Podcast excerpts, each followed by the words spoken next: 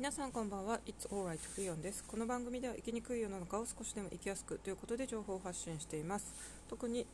心の病気や HSP など生きにくさ働きにくさを感じている人向けとなっています。さて今日なんですけどもちょっとファッションの話をしようと思うんですけどもそれより何より寒いですね。夜になると本当に寒くてですね。私今部屋の中にいますけどもユニクロのウルトラライトダウンのジャケットタイプにもうカーディガン23枚重ねてマフラーとかストールとかをですね体ぐるぐる巻いています。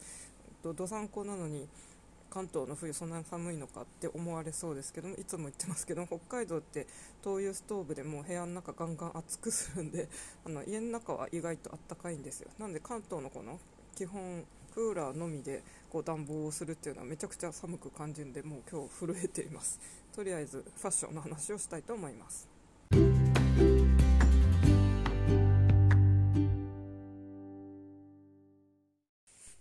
ファッションなんですけども振り返るとやっぱり子どもの頃からいろんな服を着るのが好きなタイプでした。で特に私はですねファッションっていうとですねデザインより何より結構色に惹かれるタイプなんであのモノトーンとか真っ黒とかそういう単色とかのどっちかというと地味な色とかよりもいろんな色を取り入れるとかあと柄物結構あの花柄とか水玉とかそういうのもですねチェックも好きですしそういう柄物も結構取り入れるタイプです。でまあ、子供の頃から服装かわいいねってずっと言われてきてましたがそんなに服にあのお金をかける余裕っていうのはなかったので、まあ、普通に安い洋服ショップとか本当にダイエーとかのあの婦人服コーナーとかに併設されてる子供服とか買ったりもしてました、まあ、たまにあのデパートで買ってもらえることはありましたけども、まあ、そういう安いのとたまに高いのも、ま交えつつですねいろいろ小物も交えてあのファッションを楽しんでました。結構ですね自分の中で定番スタイルっていうのはあってですね子供の頃だと例えば冬は普段私あまり黒の小物とか選ばないです冬はですね、まあ、北海道って雪降るのもあるんで黒い、えっと、ビット付きローファーとか黒いブーツとかですね。あとなんか私ベロアとかあとサテンとかの光るとかああいうなんか変わった生地が好きでですね。冬の定番としてはと台形とか A ラインの膝丈の黒のあのベロワのスカートとかですね絶対毎回買ってました。で上にタートルネックとか合わせたりするんですけどもそういうまあ好きなスタイルっていうのは小学生ぐらいからもうあってですね。で中学校でその制服の存在価値があまりよく分かんなかったのとやっぱり紺色のブレザー私の中学校はリボンとかネクタイとかじゃなくてですね棒体っていうますます地味なやつだったんですけどもそれが学年ごとで色が変わってたんですが 本当に棒体とかもですね私たちからするとなんだかダサいとしか思えなくってで高校を選ぶ時にですね私服の高校を選ぶチャンスがあったんで私はかなり私服だっていうのもですねその高校を選ぶのに大きくあの影響しました。で高校入ってからはですねやっぱりあのもっとファッションを楽しめるようになってですね結構まあそれまでと同じように可愛いファッションが可愛いって言われてましたけど自分でも今思ってもですね 修学旅行に持ってた服コーデとかは結構今でもおしゃれじゃないかなって思う感じでまあ自画自賛なんですけどそんな感じでいろんなコーディネートを楽しんでるタイプです。でただですね本当に心の病気になってからやっぱり自分っていうものがよく分からなくなったんでファッションも迷走していた時期は本当にあります。一時期突然本当にエスニックにはまりだしてですねなんかすごい普通の近所のスーパー行くにもですねリゾートファッションみたいのして友達にびっくりされたとかですねなんかリゾートファッションに合うアクセサリーナッツっぽいやつとかですねなんかすごいあのヤフオクとかで買いあさってすごい大量に集めたりとかですねちょっと異常なぐらいですねその頃はファッションにも迷走してたりもしました。やっぱり自分が何が似合うとか自分ってどんな人間なのかっていまいち分かんないでいたから多分迷走してたんだなと思いますでそれもあってですねあのパーソナルカラーとか骨格診断とかですね、まあ、顔のタイプとかそういうファッションスタイリストさんとかが書いてるような本とかもですね結構読んでるタイプなんで一通り自分のタイプは診断済みとか、まあ、全部実行診断ですけども無料でできるものは一通りやってて、まあ、自分のパーソナルカラーとかあと骨格とかですねあと顔とか雰囲気のタイプとか大体掴んでいるつもりです。そういうのをやっていくとですねだんだんまあ自分に何が似合うかとかはなんとなく分かってきました。例えば私はですね多分あんまりスポーティーとかカジュアルっぽいのはどっちかというと似合わないんですよね。なんであの MA1 とかも買ってた時もありますが今振り返ると多分あれ私にあまり似合ってなかったなと思います。結構もともとクラシカルな服とかも好きなんですけどもうん多分まああの似合ってもいるのかなと思います。でですねあの服装と、まあ、あとタンスの整理っていうのはすごいあの密接な関係があってですね私も本当に服を衝動買いわーって買っちゃう時とかもありましたけども今は結構ですねあの私断捨離も結構するタイプなんで特にですねあの1枚買ったら1枚処分するとかあとは結構気分が落ち込んだりした時とかですね なんか突然断捨離したくなって何か捨てれるものはあるかと思ってですねなんか服装とかもそんなに着てない服とか全然まだ新しい新品とかでもですね結構私ためらいなく捨てちゃうタイプなんですよね。なんで今数はそんなにないんですけどもそれもま誰もが感じるあの朝服はあるのにどういうコーディネートをしたらいいか分かんない何着ていいか分かんないっていう悩みはやっぱり生じちゃいます。そのですね服は割と数があるけど着るものがない問題特に朝それって絶対発生しがちなんですけどもそれを防止するためにですね手持ちの服を例えば全部写真に撮ってみてもう先にですねコーディネート案を、まあ、日曜日とかにじっくり考えてですね朝考えないでいいようにしようとかあと本当に数を減らしてですね制服化しようっていうスタイルもあったりしますよね。で、えー、その服があるのにすぐ朝服を決められないっていうのであなたのワードローブっていうのはどういうタイプなのかっていうのをこう分類して分析するパターンもよくあるんですけどもこれいくつか挙げると例えばですねあのオーソドックスな似たような服形ばっかり揃ってるタイプの人とですねあとは私がその今から言うのに当たるんですけどもなんか華やかな派手なパーティーファッション系のですねこれどこに着てくのみたいな派手な色や柄の服はいっぱいあるけども逆にこう普通のかしこまったところとかですね普段着ていくような服が少ないタイプとかそういう感じで分かれるんですよね。普通の人だ普通の人っていうとあれですけどもあんまりファッションに興味ない人とかだとなんかいつも似たような形似たような色が揃ってるっていう人の方が多いんじゃないかなと思います。私は逆に本当にですね。あの割とこういやこれなんかおしゃれなあの時に着れるあの時っていうそのどの時よっていうツッコミが入るんですけどもなんとなく自分ではですねこうお出かけの時に着たいなみたいな感じのちょっと普段よりおしゃれをする時の服ばっかりをなんとなく買っちゃうんですね。あと色もですねどうしても地味とかよくある色よりはですね変わった色をどうしても欲しくなるタイプなんでなんかワードローブを見てるとですねいろんな色があるんですけどいやこれ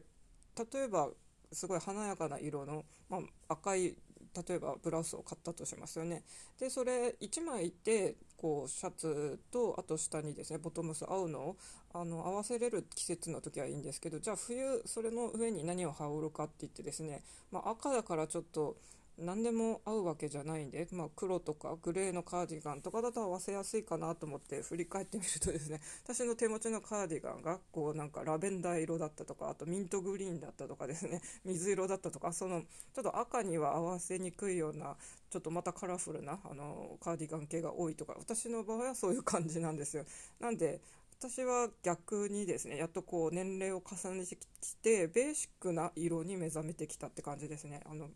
本当中学校の頃とかですねその制服の紺色とか全く魅力を感じなかったんですけども大人になってみるとやっぱり紺の魅力っていうのも分かってきて黒はどうしても年齢を重ねた肌にはですねちょっと肌負けしたりとか顔写りが悪くなるんでそれだったら紺っていうのは本当に日本人の肌にすごい合う色だしあとフォーマルからカジュアルまでですねいけるんで紺って本当にやっぱりすごい色だったんだなっていうのを改めて感じてます。あとですね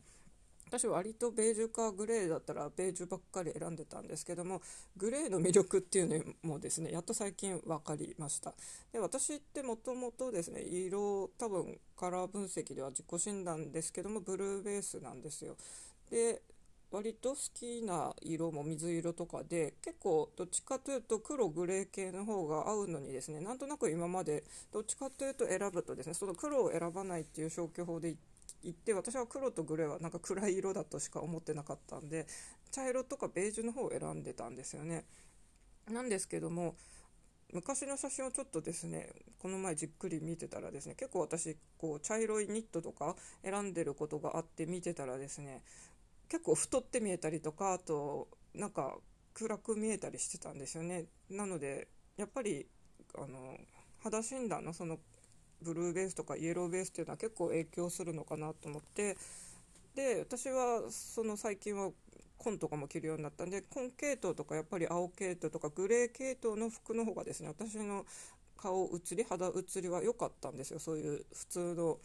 ファッションをこう日々撮っている写真を見直してたらですね。なんで茶色結構本当に着てたんですけどあれこれすごい顔がなんかくすんで見えてるとかで結構その写真を見返した時は衝撃を受けました。なのでやっぱりいろんな分析して自分のタイプを知ってですねこう似合う似合わないっていうのを発見していくのもいいと思います。私はまあ自分でファッション好きなんでそういう骨格診断からカラー診断からですね全部自己流にやって無料でできるもの全部やってですね大体自分のタイプが分かっているんでいいんですけどもそういうのが全く分かんない人とかちょっと興味ないからいまいち分かりませんっていう人はですねやっぱりあのパーソナルスタイリストさんとかに一度見てもらったりとかあと本当にファッション買い物動向とかしてもらうのもいいんじゃないかなと思います。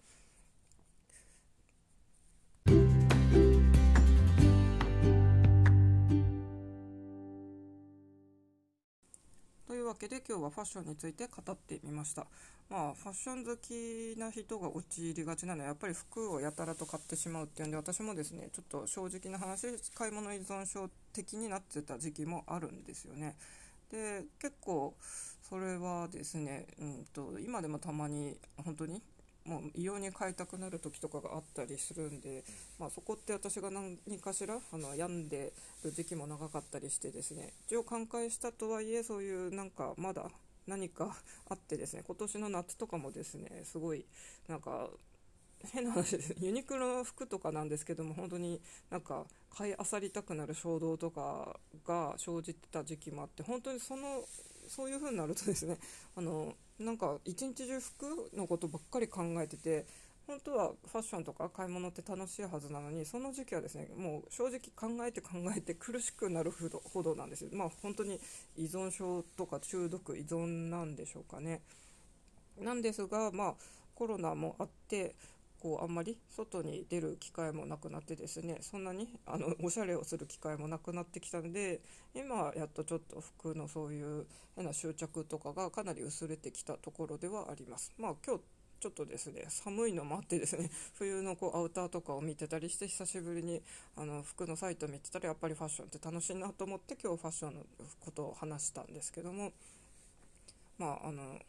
そういう自分のちょっと執着とかですね依存とかちょっと中毒チックなところはきちんと見つめていかないとダメですが、まあ、本当に私も昔よく服ばっかり買ってて親にもですねなんでそんなにお金使うんだとかすごい怒鳴られたこともありますが私もその時はねいや自分だってそれ原因わかんないんだよって怒鳴り返してたんですよね本当にわかんなかったんですよ。まあ、結局そこは深層心理どうなってるかわからないまま一応通院と服薬は終えて私は寛解したということにはなってますけどもそうですねそこはどうしてそういう依存になったのかとかちょっと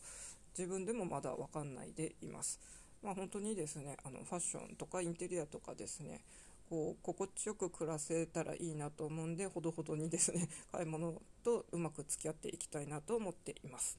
やっと当時で